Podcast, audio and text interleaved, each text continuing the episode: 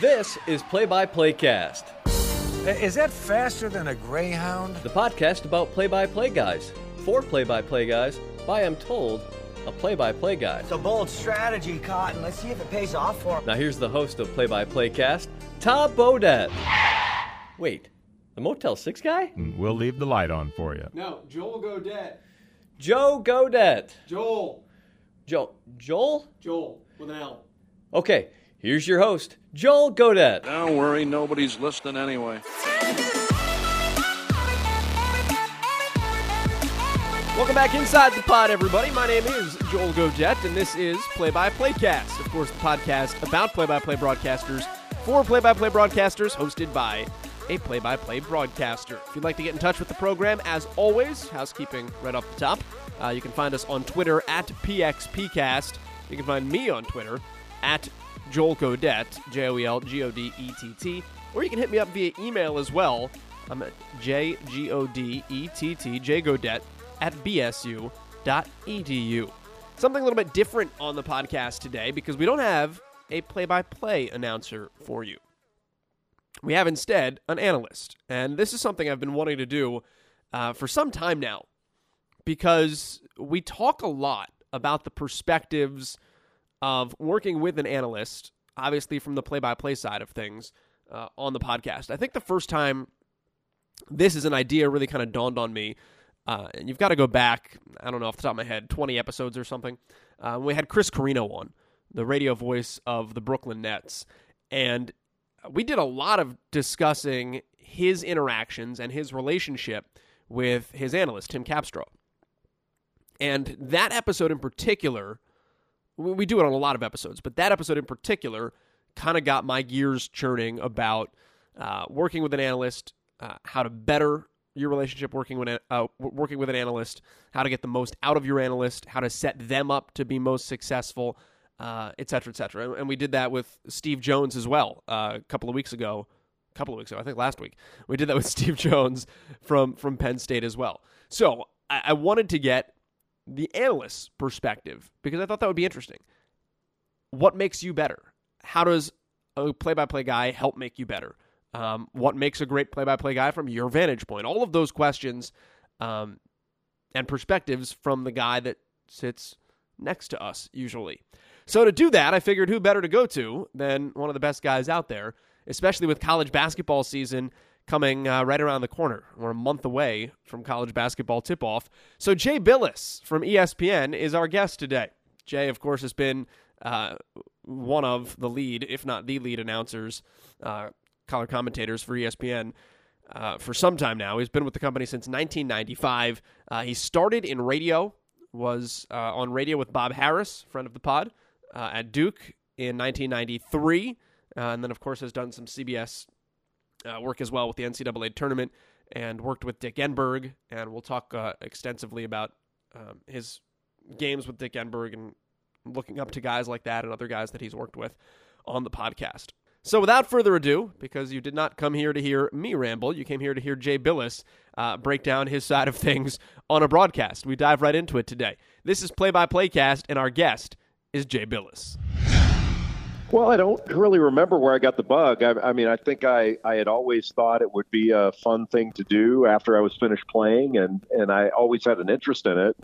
Uh, so I started working. You know, when I when I told some of the coaches that were recruiting me when I was coming out of high school that I was interested in it, uh, a few of them actually put me in touch with uh, some of their alums that were uh, influential in broadcasting, and I got a I got a couple of uh, jobs as a production assistant. I was basically a runner while I was in school in college uh, during the summertime. So I'd work, uh, you know, I worked for ABC Sports and I worked the Olympics in, in LA and where I'm from and Monday Night Baseball and uh, the PGA Championship uh, in golf in 1983, stuff like that. And I kind of learned the business, and that's where it. Um, and I learned the business from behind the camera uh, to the extent you can as a production assistant, and I, I really liked it, and I thought it would be something I'd like to pursue. How'd you get good at it to the point where I mean, what was kind of your study of I'm going to take this seriously, and you know, I if I'm going to take it seriously, here, here's what I've got to do to to to do that. I don't know that. Well, first, I don't know that I am good at it, but I don't. I, I don't know that I did any any type of training for it, except in other ways. I I, I took. Uh, based on my mom's urging, I took a bunch of forensics and public speaking courses when I was in high school, and uh, and I did some some drama training when I was in high school um, at my, again at my my mom's urging, and then I think law school actually helped me quite a bit in the practice of law, where you had to stand up in front of a a judge or a jury or uh, an appeals panel, uh, and it allowed me to think on my feet, and I had to had to deal with some complex issues uh, without a whole lot of uh, uh, without a whole lot of time to to be able to to spit it out. So I had to be efficient and and then I started working in radio when I first uh, uh, got out of law school, and I think radio was really good training ground because uh, you have to paint a picture in radio that people can't obviously see. So the play-by-play person takes the lead, but you, you, certainly have to have some economy with words to get your point across. And I think that was uh, that was very helpful before I got into television. Give me the perspective from your seat, uh, because on this podcast we obviously talk to a lot of people that, that sit next to you. Um, but what's it like for you in terms of the the play by play analyst relationship, in terms of uh, what makes a good one and uh, uh what goes into creating that relationship long term? Well, I think what makes a, a great play by play person is the ability to set the scene. And I've worked with uh, with the best. Uh, you know, I've worked with with Sean McDonough and, and Dan Shulman and uh, Dick Enberg and Brent Musburger and Mike Tirico and uh, you know you, you, Dave O'Brien, you name it. I mean, I'm, I'm leaving people out, I know, but uh, I think their ability to uh, capture the moment, not only provide information, but to to set uh, set the scene at every turn, and then I the, the people I've worked with have been so uh, selfless in in helping me uh, do what I do best, and so I think they're able to sort of set you up to uh, to be able to shine with with whatever knowledge you can bring or whatever you can add, and um, you know, I think the, the, they're great teammates. I mean, the, the, all the people I mentioned and, and, and all the folks I, I have the, the, the privilege to work with have done such a great job of that. But you know, really for a play by for a, a, a an analyst, you know, sits beside the the play by play person. Um, I think one of the things I've always been proudest of, and Bill Raftery. Uh, and I uh, talked about this after that six overtime game we did with uh, with UConn and, and Syracuse back in the day was that we didn't get in Sean McDonough's way when it was time to call the big moment. Um, you know, we were we were there to analyze certain things and add what we could, but it was Sean that that needed to to handle every big moment, and he did, and we were really proud. Uh, not only of Sean, but we were proud of ourselves for staying out of his way because uh, you know when you when you look back on those uh, highlights uh, when people put packages together on that amazing game. Um, we're pretty pleased that all you hear is Sean, and and you know we thought that's the way it should be. If I can go back to one of the things you said off the beginning of that, in terms of uh, the people that you work with helping make you better, um, and helping set you up uh, so that you can do the job the best that that you want to and that you can. Uh, what's the key to that from your vantage point? How do, how do you feel best set up, and, and what do you think draws um, or creates the best opportunity for the person in your chair to do what they do? Well, I think you have to have a feel. You not only have to be prepared, but you have to have a feel for for what's going on, and the fact that, and I think this has been uh, somewhat of a struggle for me over the years, is uh, you know you don't have to analyze every play and and every dribble. Um, there, people are not tuning into a clinic; they're tuning in to watch a game. And you know, I, I try to put myself in the position of the basketball fan who may be like me as a football fan. Like I, I, I love football, but I don't know, truthfully, that much about it. I'm just a casual football fan that that knows, you know, like every red-blooded American that watches football, I know just enough to be dangerous. You know, I'm not I'm not out there like Jon Gruden, you know, calling out, you know, when they're in, uh, you know, in cover two and and all that stuff. I don't know all that, um, but when it's explained to me from time to time, I find it really interesting. But I'm not dying lousy on every play to to know did they just run spider wide banana three? I don't I don't know that stuff nor care, um, and so I try to keep that in mind. That while I probably know more about basketball than the average Joe um, I don't want to bludgeon them to death with uh, with clinic, you know, clinic discussion on every play. And so I think for a play-by-play person, you know, kind of opening you up to allow you to do some of that X and O stuff when it's appropriate, and then other times where where you're just two people kind of talking about a game the, the, so that other people can hopefully I- enhance their enjoyment of it. That's really the goal, is to help to help a viewer uh, sort of enjoy or enhance the viewing their viewing experience. And and so I, you you always try to keep that in mind that that you're doing the game for the fan.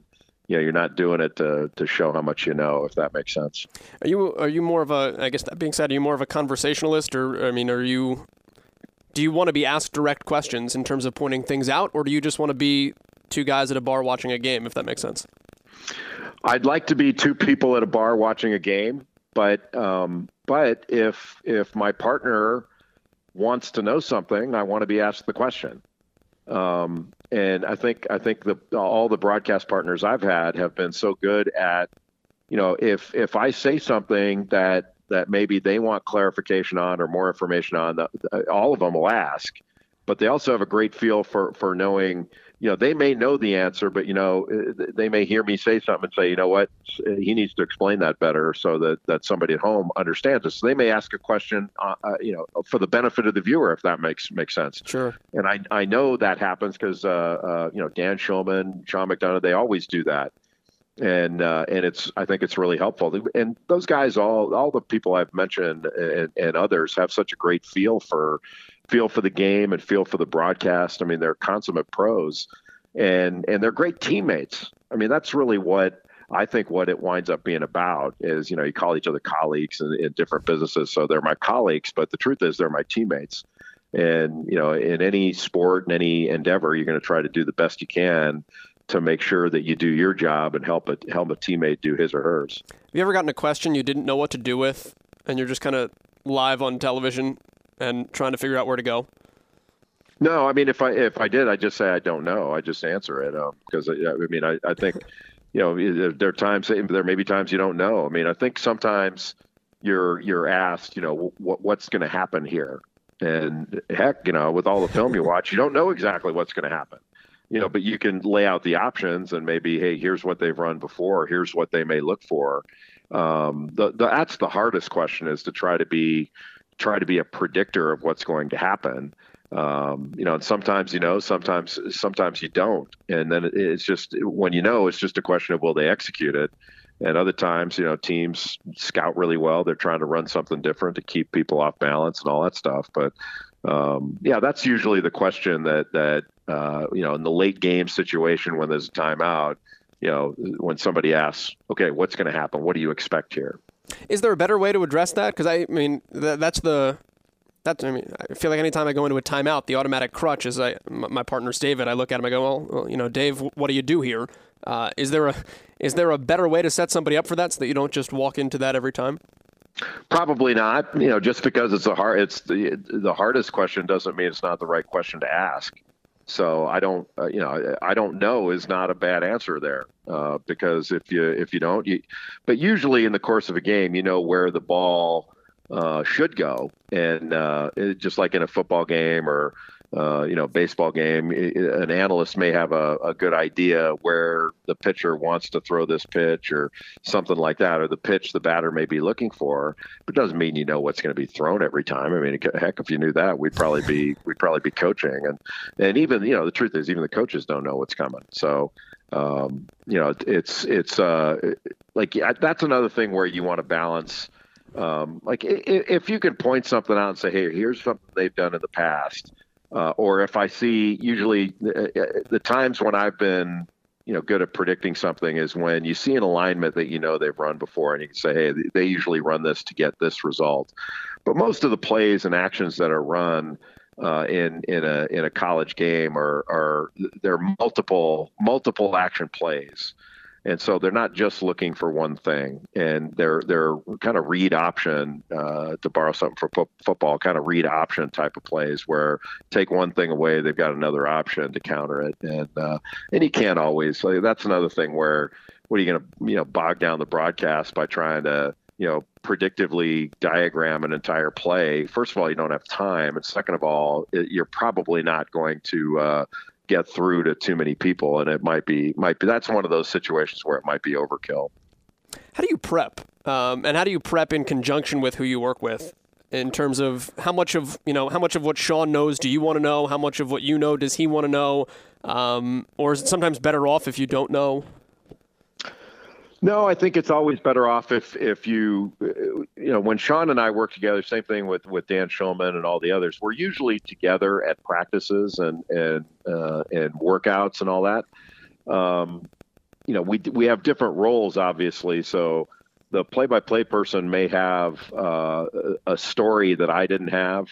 Uh, or some background that maybe I didn't have uh, because I'm I'm concentrating on some other things it's usually true that I'm going to have more uh, sort of basketball related stuff than uh, you know straight X and O stuff or things like that. Now I, I bring uh, you know kind of a lot of background knowledge from my years doing this, um, that sometimes some you know sometimes uh, something will stick out to me that I've had for a while and I may I may use. And uh, same thing with uh, with a play by play person. They may have some background stuff that you haven't heard yet. We don't use everything we have in every game.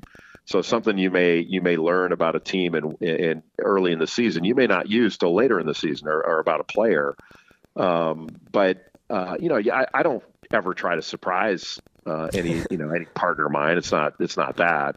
Um, but uh, you know there there are times when you'll say something, but but usually usually uh, you know you kind of have a feel for you know what that that's more a story that's more a story that's uh, for Sean.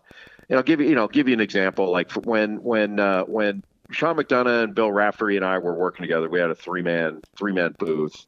Um, it, it's you know, those can be really difficult because everybody has to make sacrifices. And with those three guys, or, or th- that particular three guys, there was no sacrifice that I ever felt like I was making. I can't speak for the other two, but it was such a pleasure to be with those guys. It didn't matter that you know, I maybe the game wasn't done the way I would do it if I were the sole analyst, or it wasn't done the way Raftery would do it if he were the sole analyst.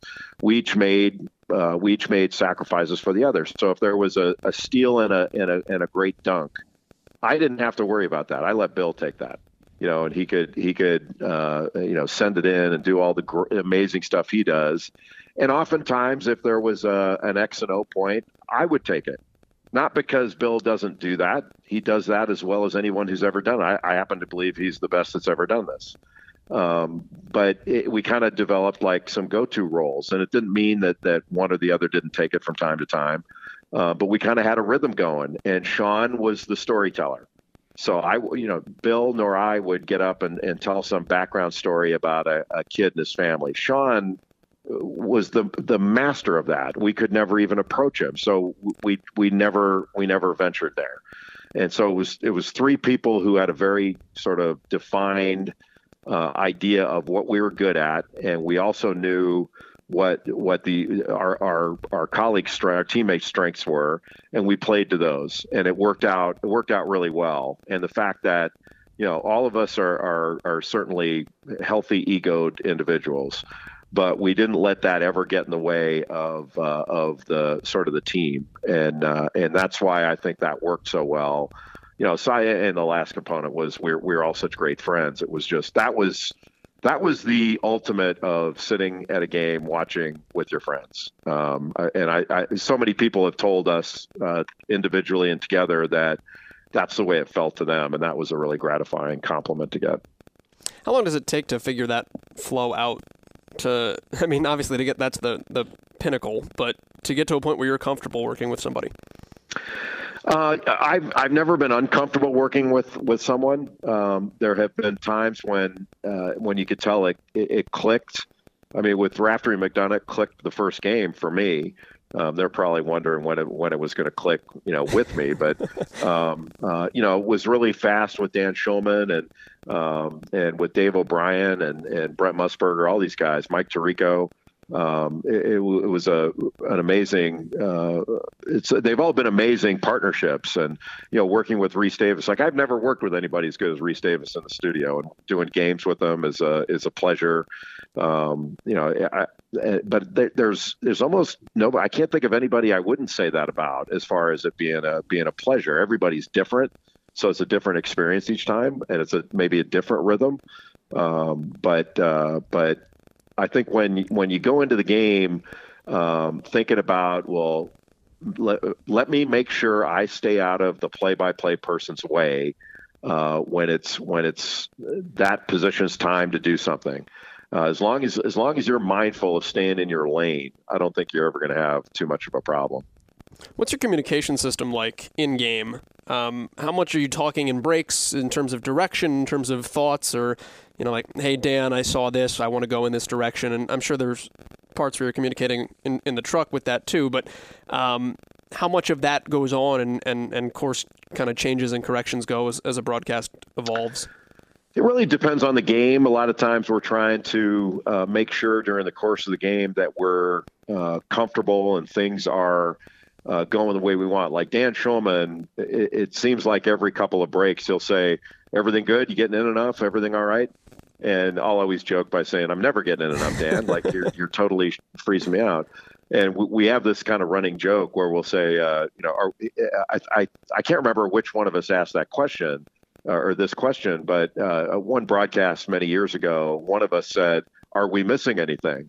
And the response was, "Well, how would we know? I mean, if we're, if we're the ones missing it, how would we know if we're missing it? Um, you know, how could we identify it?" But uh, so we've always had a laugh about that. But we're always thinking about, um, you know, are we are we doing this the right way, and are we we striking the right tone? And you know, I've always felt like in at least in my job that uh, in my position as an analyst, like my job is to say the right thing at the right time in the right tone and I try to be mindful of of that third component of tone because you can say the right thing at the right time, and if it's not in the right tone, it, it, it's misunderstood. And I, I used to have this. I used to say this all the time, and when I stopped saying it, and I stopped using it as a, a rationalization.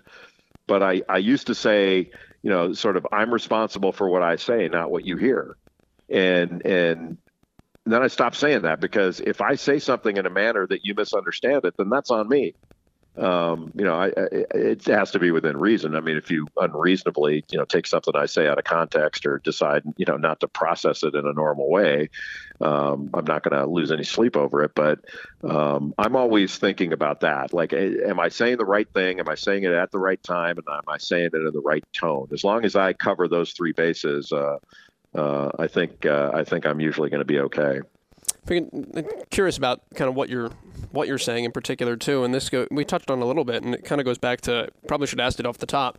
Um, but when you're sitting down, and, and we talked about the being analytical and, and X's and O's, and, and kind of how you can approach it and, and get into too much or not enough, and, and the lanes that you want to be in. Um, but what's what is perfect analysis to you in terms of?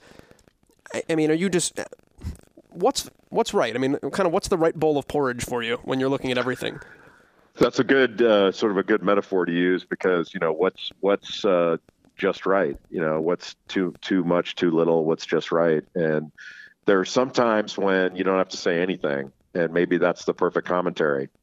You know, there are other times where where it requires explanation. There are other times where it requires for you to make commentary that goes beyond what you see on the floor uh, it, it, it all depends, and that's where your feel comes in. And you know, you asked before, and I probably didn't ask the question very well or answer the question very well about my preparation. Like I do a, a ton of preparation. I watch a lot of film. I, I I put together these really detailed scouting reports and charts. But the preparation I do is is for is to fill you know my tiny brain with the information I need for the game. It's not to have an agenda for the game, if that makes sense. So I don't know where the game's going to take us. I want to be prepared for every eventuality if I can. But what I really want to do is be confidently prepared uh, so that I can uh, I can just watch the game and then and then uh, react to what I see. And that's what that's that's always my goal in a game. Like react to what you see. And usually, if I've prepared myself properly and I'm in a good frame of mind when I start the game, if I'm healthy and all that, not bothered by anything, uh, I will. Uh, I'll be able to. I'll be able to handle all that. And you know, you may have you may have a way of looking at the game. Like a lot of times, we'll have it framed and say, okay, what's at stake and all this other stuff. And so you, you might you might have something you're gonna you, you know you think your plan before the game. We're to focus on these things, and then the game takes you in a totally different direction. So you've got to be prepared to pivot, and and that's where your preparation comes in because you're not, you know, I'm not wedded to some script or something. And uh, and if I don't, you know, oftentimes in a game you may only use 10, 20% of, of what you've prepared. Um, but so what? I mean, it doesn't matter. And you just don't know which 20% you're going to use. And I always know that that everything I do, everything I prepare for, I will use it at some point during the course of the season. Uh, so if I don't get, I don't, I don't need to force anything into a game. If it doesn't fit, I'll wind up using it later. Like we've got so, you know, we're very fortunate, uh, or at least I'm really fortunate at ESPN. We do a ton of games I'm on television more than any human being should ever want to be. Um, so I, am going to get the opportunity to say what I need to say during the course of the year. If it doesn't fit into one 40 minute game, uh, you know, the world will still spin on its axis. I'm almost positive. It's a journey, obviously, for all of us in terms of how we how we progress, how we get better, um, how we move up, uh, and kind of along the lines, we always kind of think we're we're good, but we could get better. Uh, if you could go back to like I don't know, like 33 year old Jay Bilas uh, as an analyst and say, um, you know, you're pretty good here, but these are the finer points that can help take you to that next level. What are the things that you learned uh, beyond the point where you kind of figured out that you can do this and you've got a handle on it, but that, that make the difference between um, kind of where you were then and where you are now? It's a great question. First of all, I would have been more grateful for my hair back then. um, I would have, I think I would have been more mindful of, of those three things that I had mentioned before about saying the right thing at the right time and the right tone. Sure. And to have been uh, a little more uh, patient. Um, that, you know, the, you're going to have a, a long career as long as you, you know, stay healthy and all that. So it's not that important that you uh, swing for the fence on, on your commentary. Um, and I, I do I do think that the oftentimes in these games, the less that is said, the better.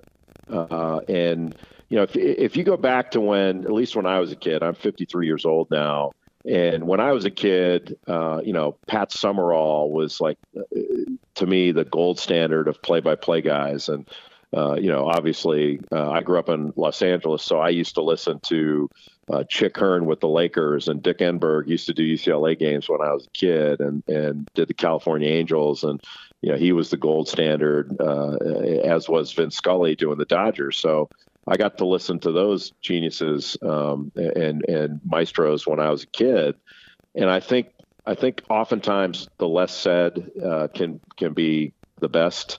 Um, I think we tend, and I'm the worst offender of this, is you tend to over overanalyze, overtalk, when uh, when a better economy with words would uh, would, would would be the the smarter route. That seems like a, a good foray to. Uh, we have this conversation a lot in terms of play by play on this podcast with uh, differences between radio and television. You said you started in radio. Um, what are the differences you found in uh, your side of things from radio to television? when when I was working with Dick Enberg, uh, he said something that I thought was was really really brilliant and true about radio. He said that uh, the true you know the true artists are on radio. That television is is really color by numbers. That people can see what's happening in in on television and you're just you're just there to en- enhance their viewing experience and on radio you have to paint the entire picture and uh, and uh, you know, he, he was and, and I think still is, even though he just retired, uh, uh, uh, Michelangelo at being able to paint the picture for a, a listener. When I was doing radio, uh, I was the the uh, as I always have been, I was the color analyst, and so I really thought that my time to to get in and and add something was uh, after the after the play by play person and I worked with a guy named Bob Harris who's a legend just retired at Duke. Oh yeah. When the ball went through the net and and he gave the score before the ball got to half court, I had some time to to add commentary. And then during free throws and maybe a, a stop action, I could say something. Other than that, it was Bob's job to paint the picture of where the ball was, you know, ball moving left to right across your radio dial, all this stuff that, that he did uh, so brilliantly. Uh, but that that was requ- a requirement. Uh, he had to he had to do that. And if I got in his way or if I tread into his time, uh, it wasn't going to hurt him. It's going to hurt the listener. And so I was I, I was mindful of of my role, and then uh, as I mentioned before, about being efficient in a short amount of time to get in what I wanted. And there were certainly times like every basket did not require me to comment on it. And uh, and that was that was helpful, I think, too, um, uh, for me uh, when I when I moved into television. When do you talk on television for, for you to feel comfortable? And and that goes, I mean, through you know talking through baskets, talking through plays where you know at the end of the day, how important is one layup when it's four nothing to to to punctuate a call if you're the play-by-play guy in terms of uh, creating that comfortable rapport where it sounds like two guys watching a game, but at the same time you're not, as you've talked about uh, earlier, uh, stepping on those bigger moments. Well, that's a really perceptive question because I think that's the struggle that you always have is you know are you gonna are you gonna document every little thing in the game or can we talk can we have a conversational call of the game I think there, there's to me there's a pretty marked difference between the way an NBA broadcast sounds and the way a college basketball broadcast sounds. Uh, the NBA, it's obviously a 48 minute game, um, and there's a lot more up and down action. You know, college is a slower game. Uh, it's got a. It, we've only had a 30 second shot clock for a year now in in men's college, and the NBA's been 24 seconds. I mean, that was a 16 second. Uh, excuse me, that was a uh, a long difference in the way the game, you know, the game was was run. I mean, now it's just six seconds, but um, you know, it was 11 seconds before that, and that's a lot of time. And so you, you're you're you're dealing with uh, a lot more plays, a lot more shots. And so there were there were times where you know maybe if Jeff Van Gundy and uh, and Mike Breen are doing a game, Van Gundy may be saying something, and there may be two baskets in the time he's trying to trying to uh, spit a sentence out and you never hear Mike Breen interrupt, you know, to say, hey, you know, oh, basketball, LeBron James. But at the same time, if something crazy happens, something really important, you know, what story is important enough where where you don't let the play-by-play take it over and document it. Um, so it's a that's another feel thing. Um, but I do think I do think you're right. Like the conversational part of it of two people watching a game is an important thing to to be mindful of all the time what do you do when you make that judgment in your head? Like, will you just stop if if you if you deem it like in your mind this is a big enough moment? I've got to get out. Let me get out. Let whoever I'm working with get in. Um, and I guess that's probably a feel thing too, working with each other over time.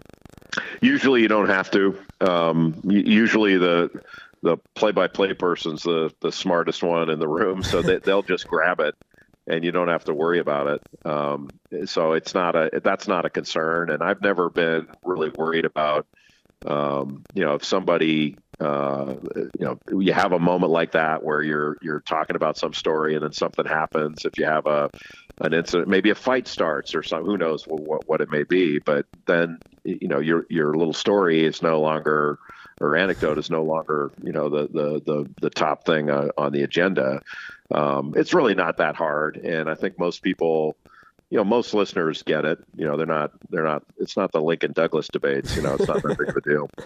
Uh, what makes the, the great ones great uh, to you? Any of the guys that you work with, uh, what do you think differentiates uh, any one of them from, I mean, there's lots of us out there that are, that are trying to become them, um, that, that separator? I don't know that. I think it's different with everyone because every, everybody has different strengths uh, and and different different things that they bring uh, to the table. All of them, like all of them, are technically sound, uh, but some may have better pipes and uh, and and a better command of of a moment.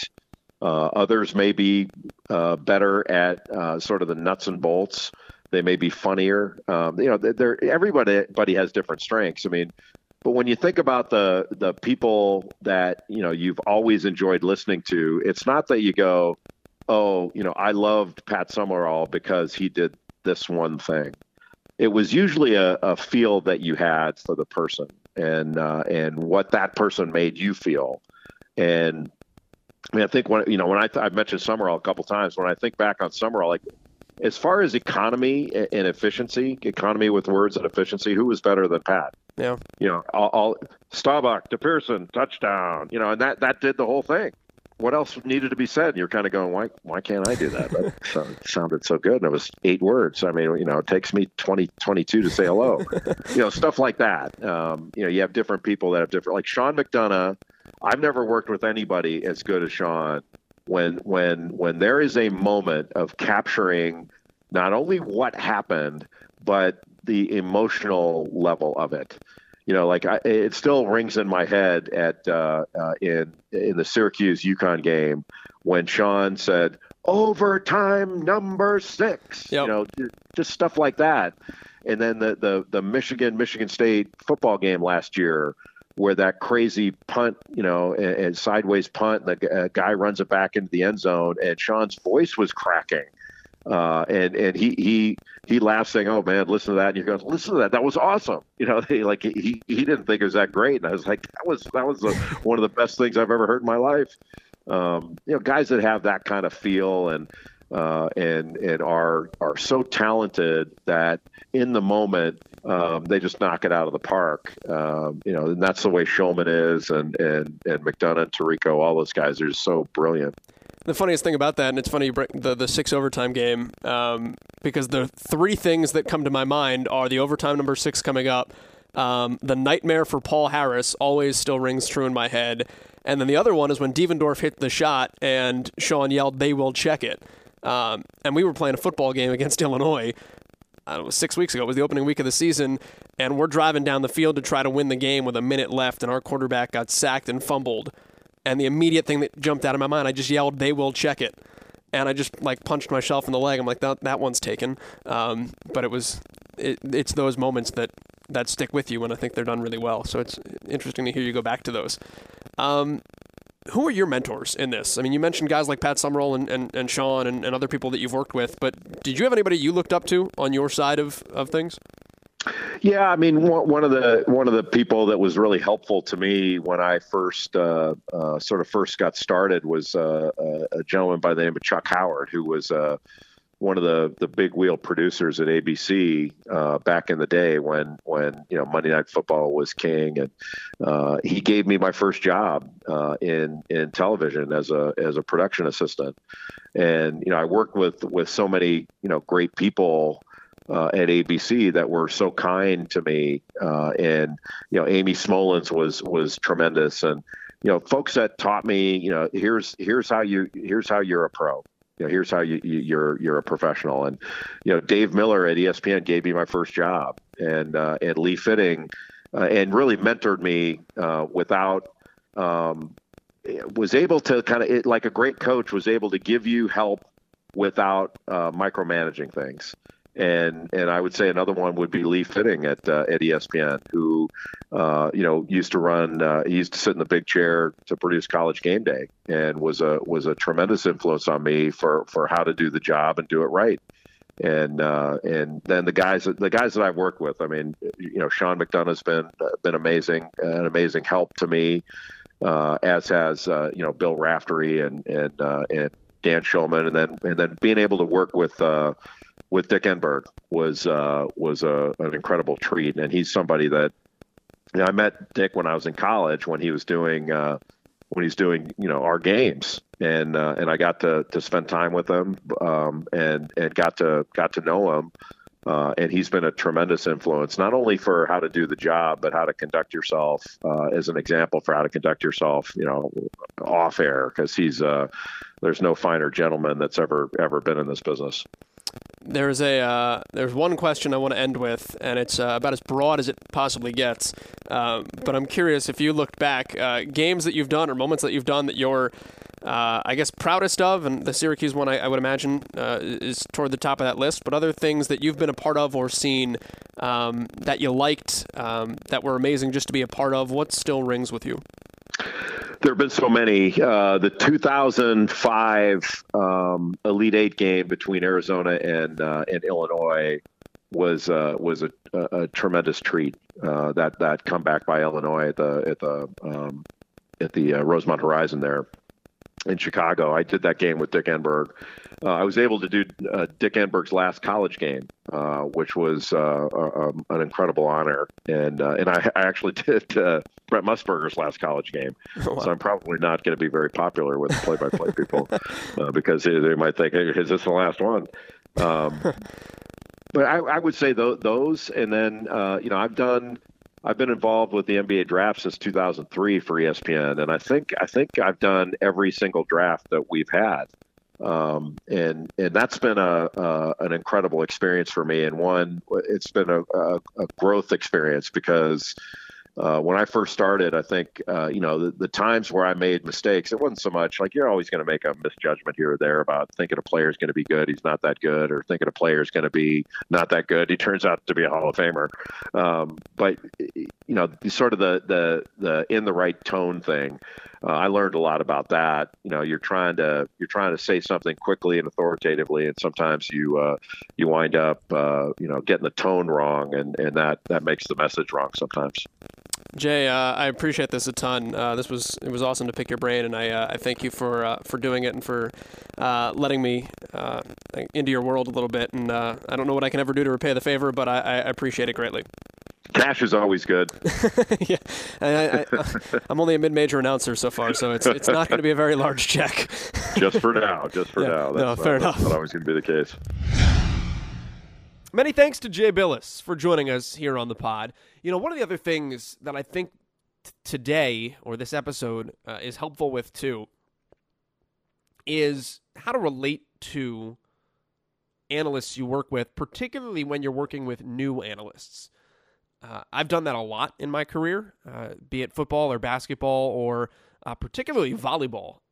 Since I've been at Ball State, I've worked with a lot of people that have uh, have been new to broadcasting, and the thing that a lot of people you'll, you'll run into with a lot of people that are analysts, especially when you're dealing with former athletes, is they're, they're used to being coached. So if they're new to it in general, um, they're easy to, hey, this is what you do here. Hey, this is what you want here. Hey, if you said this this way, or instead of just saying this, describe it in this way. Um, they they kind of want that feedback a lot of times. So uh, it was interesting to talk to to Jay today and kind of get the perspectives of uh, the things that he's figured out being an analyst and um, the feedback systems and, and what it's like getting on the same level as, as the guy uh, or woman that you're working with. So uh, fun to have Jay on, and uh, hopefully it, it uh, makes me better at what I do in working with the people that I work with and uh, hopefully it does the same for all of you as well. And hey, it relates to what Steve Jones said from Penn State last week on the podcast: is never be afraid to work with somebody who makes you better, um, and that goes for uh, all of us out there. Never be afraid to work with an analyst that makes you better, and I think applying a lot of what we heard Jay talk about today uh, can go a long way toward. Uh, helping us uh, work with people that make us better, helping us make people that work with us better, and vice versa as well. So many thanks to Jay for joining us here on the podcast. Our guest next week, we will go to the NHL. Dan D'Uva will be our guest on the podcast. He is the newest voice, well, he's one of the newest voices in the NHL. A couple of new guys got hired this offseason, uh, but he is certainly on the newest team. He is the first radio voice in the history of the Vegas Golden Knights, and Dan D'Uva will join us on the podcast next week. A lot of really good yes coming up also. So uh, stay tuned. We released some of those names on Twitter, uh, but looking forward to the next couple episodes of the podcast. In the meantime, it's a week until we talk to you again. So until then, so long. This has been Play by Play Cast. Thanks to Jay Bilas. thanks to you, and we are out. And that will do it from St. Louis, where the score is inconclusive.